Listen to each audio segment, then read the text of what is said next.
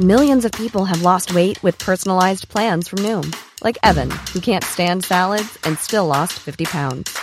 Salads, generally, for most people, are the easy button, right? For me, that wasn't an option. I never really was a salad guy. That's just not who I am. But Noom worked for me. Get your personalized plan today at Noom.com. Real Noom user compensated to provide their story. In four weeks, the typical Noom user can expect to lose one to two pounds per week. Individual results may vary. Hiring for your small business? If you're not looking for professionals on LinkedIn, you're looking in the wrong place. That's like looking for your car keys in a fish tank. LinkedIn helps you hire professionals you can't find anywhere else, even those who aren't actively searching for a new job but might be open to the perfect role. In a given month, over 70% of LinkedIn users don't even visit other leading job sites. So start looking in the right place. With LinkedIn, you can hire professionals like a professional. Post your free job on linkedin.com slash achieve today. Well, hello there, my drumming friend. This is Drummer Daily, in case you uh, were caught unawares by this. Uh, hey, uh, I'm so happy you joined me today. Um, the, the For me, uh, it's, uh, it's, there's some good and bad about today. The good is the sun is out, it's getting warm finally where I'm at. Um, what else is good that's going on today? Uh, oh, this podcast is on Spotify now. Um, so if you're a Spotify user, um, you can just search for Drummer Daily on Spotify, and you can listen to me there as well. Um, throw me in your playlists or whatever you want to do. Um, so I'm trying to be everywhere you could possibly imagine with this podcast, or anywhere that you'd want to have me uh, with this podcast. So um, that's something that's exciting. I guess the only bad about today is that uh, uh, it's a three coffee day for me, which means I'm pretty tired. Um, but there's just so much to do in the day. I've been getting up earlier and earlier trying to get it all done. And um, so I'm on my third cup of coffee. So the downside is I'm tired enough to need a third cup of coffee. The positive side is that I'm drinking a third cup of coffee. So I guess it is okay. Um, you know, you get the good with the bad, right?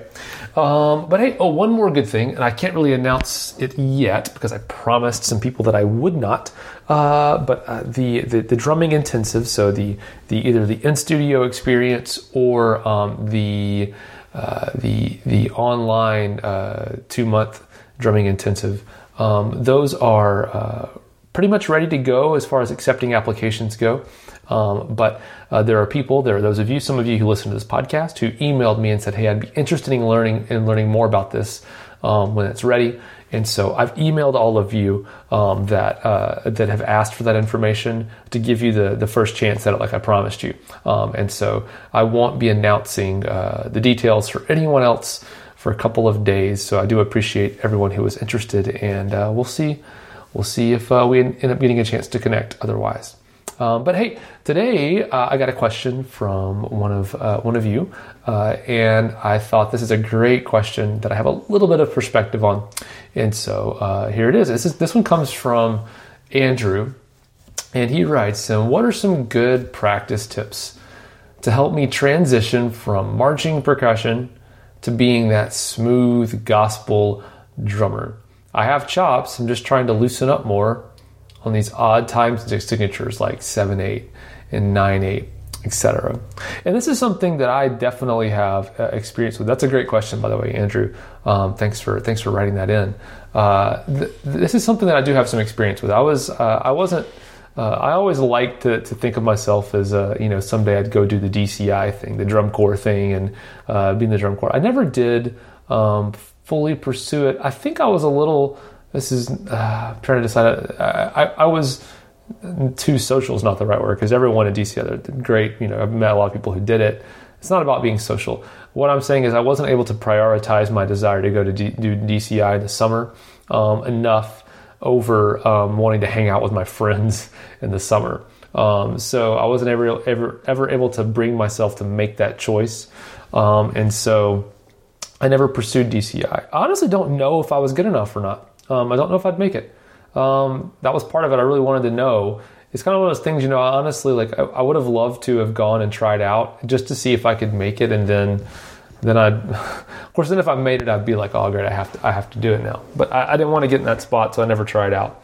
Um, I don't know. Maybe I was scared. Maybe I was worried that I'd found out that I wasn't as good as I thought I was. Anyway, all that to say, uh, I, I, played. I played the marching band in high school. So the, my freshman year, I was in the pit. So I played a lot of mallet instruments, which is great. Learned a lot about piano and, and you know the notes, scales, uh, chords, things like that. Um, and then sophomore year, I played the bass drum, and then junior and senior year, I played snare drum. I loved playing snare drum. That was my that was my goal all along, and I like I was so happy. That was uh, a lot of fun.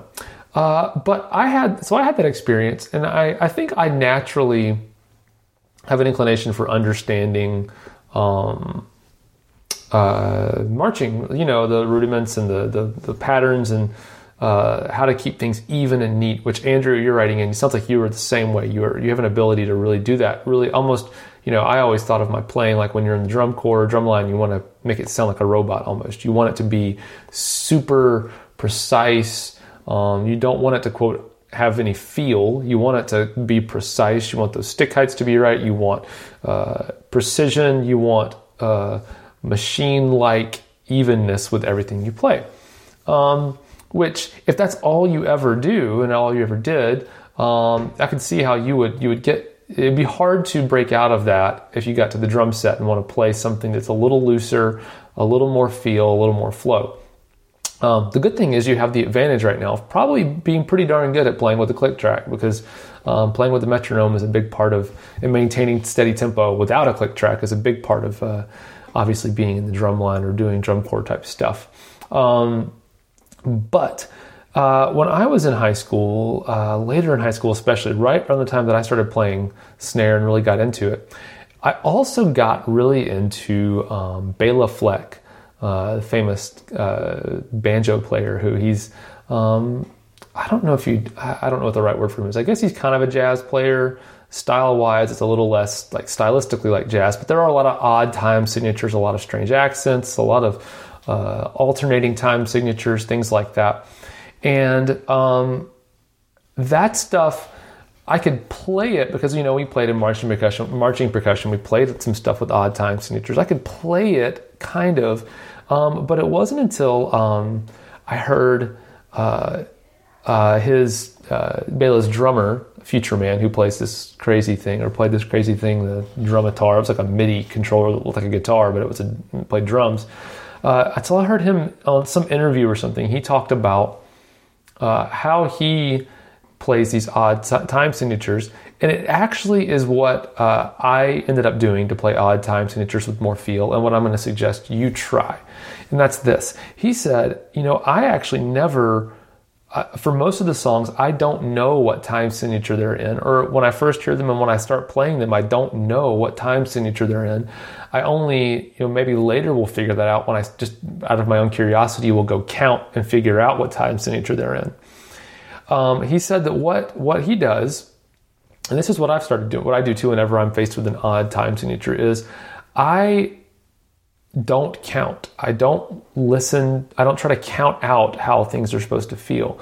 I actually always with music, and again, the idea is you're going to be playing with other musicians with this, or playing with other other music. Music um, is I listen for melody lines, bass lines. Uh, it's what Future Man called pulses. You listen for the pulse of the music, and uh, don't try to wrap your brain around it so much. Disengage your brain a little bit and just try to feel the the the the, um, the pulse of the music. Um, when I first started doing this, it was really hard to do because what I would do is I would, I would I would successfully be able to do what I'm talking about, which is just kind of stop thinking about it and just feel it, kind of uh, internalize the pattern without without counting out the numbers in the inside of a, a time signature. But what would happen is inevitably I would start thinking about it and the counting would creep back in. And that's when I'd lose it, when I started thinking about it and counting it. Um, and you just, it's something you just got to practice.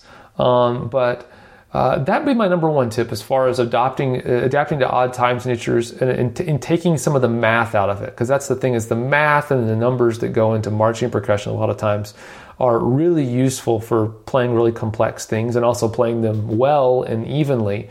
Um, but sometimes, you know, I always talk about playing with, with more feel and more precision. But for some of us, with our backgrounds, like what you're talking about, you actually might want to choose to be a little a little less precise. Um, it's all about the perspective and the context of what you're doing. Uh, so good on you, Andrew, also for knowing, being aware enough, knowing that uh, you might want to be a little less precise and, and, and going down that path, um, but trying to do it in the right way. Um, but try that. Try try thinking about it less. Try stop counting um, and see how that works out for you. And let me know how it works out for you. I'd love to, after you try it out, love to hear how it works out for you. And that goes for you as well, whoever you are listening to this podcast. Um, let me know how that works out. If, you, if you're, if you're going to try something like that. In fact, if you try any of my advice on this podcast, I'd love for you to know how it works out. I'm just imagining, the reason I'm laughing is I just imagine that I'm going to get a lot of people saying, You have terrible advice. It doesn't work at all. Um, so I guess I'll take that as well. Uh, but I hope it's not. But thank you for joining me today. Um, I'm going to drink this cup of coffee because it's probably cooled off now. Um, and I can't wait to talk to you again very soon here on Drummer Daily. Bye for now.